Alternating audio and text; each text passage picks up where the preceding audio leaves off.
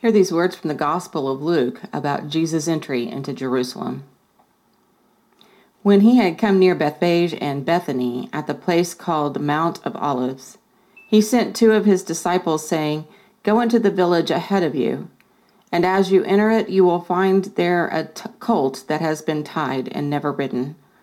Untie it and bring it here. If anyone asks you, Why are you untying it? just say this The Lord needs it. So those who were sent departed and found it just as he had told them. As they were untying the colt, its owners asked them, Why are you untying the colt? They said, The Lord needs it.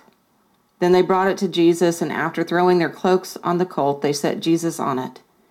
As he rode along, people kept spreading their cloaks on the road. He was now approaching the path down from Mount of Olives. The whole multitude of the disciples began to praise God joyfully with a loud voice for all the deeds of power they had seen, saying, Blessed is the King who comes in the name of the Lord, peace in heaven and glory in the highest heaven. Some of the Pharisees in the crowd said to him, Teacher, order your disciples to stop. He answered, I tell you, if these were silent, the stones would shout out.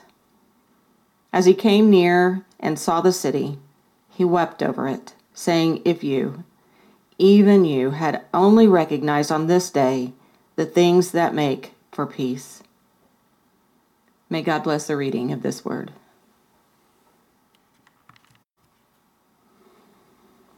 Here we are at Palm Sunday. Probably not what we expected when we started Lent six weeks ago. We are here as we conclude the series on gifts of the Darkwood, finding ourselves with the gift of misfits. Now, I don't know about you, but every time I hear of the crowd shouting and waving palm branches and laying down their coats, I have a image in my mind of an old movie. It's called A Knight's Tale.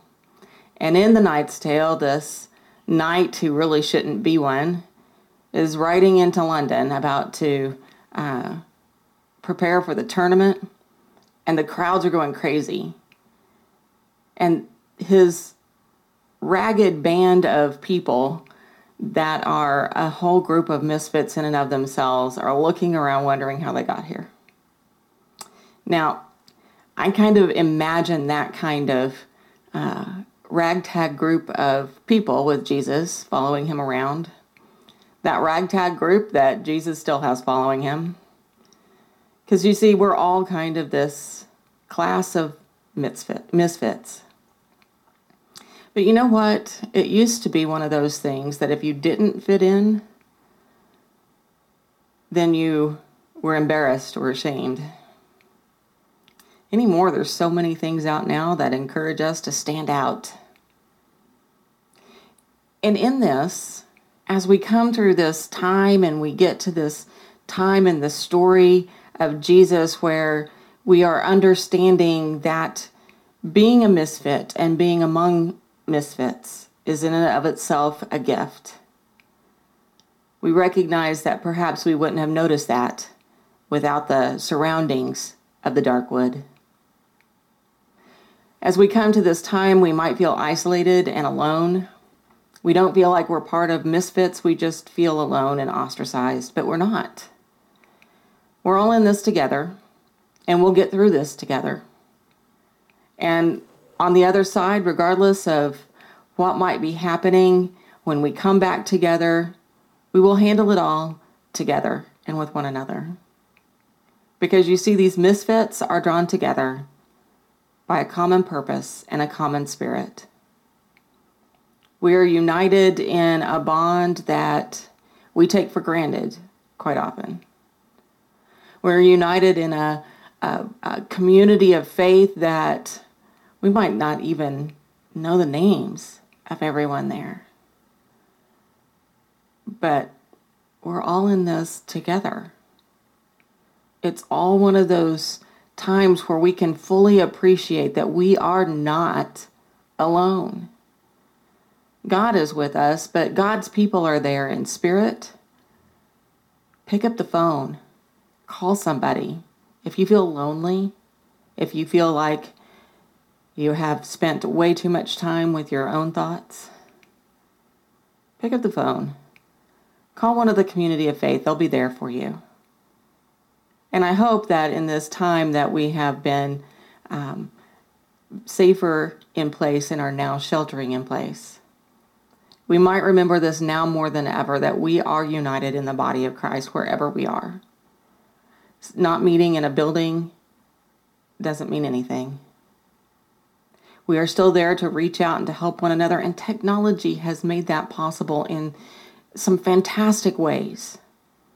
And I hope that we continue this when on the other side of this we can once again meet in a building.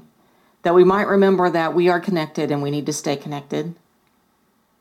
That technology is helpful and useful not only in keeping contact with, with our own, but in reaching out to others to invite them to the family.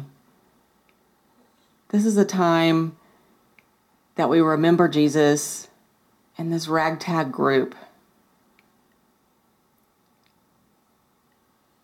it's one of those times that when we awaken in the dark wood, the sky looks a little brighter. We have Holy Week ahead of us, but Easter's on the end of it. We have times of sorrow and sadness, and probably more than a few moments of madness in, in our future as far as sheltering in place. But whatever may happen, even if we cannot shake hands or hug, even if all we can do is to look on the face of a loved one, that face is there and looking back at us, we should appreciate it. We should appreciate um, the freedom we have to move around. We should appreciate not just having to come together and going to church, but that we are actually able to. This should change us all in ways that are positive because that's how God works in the world.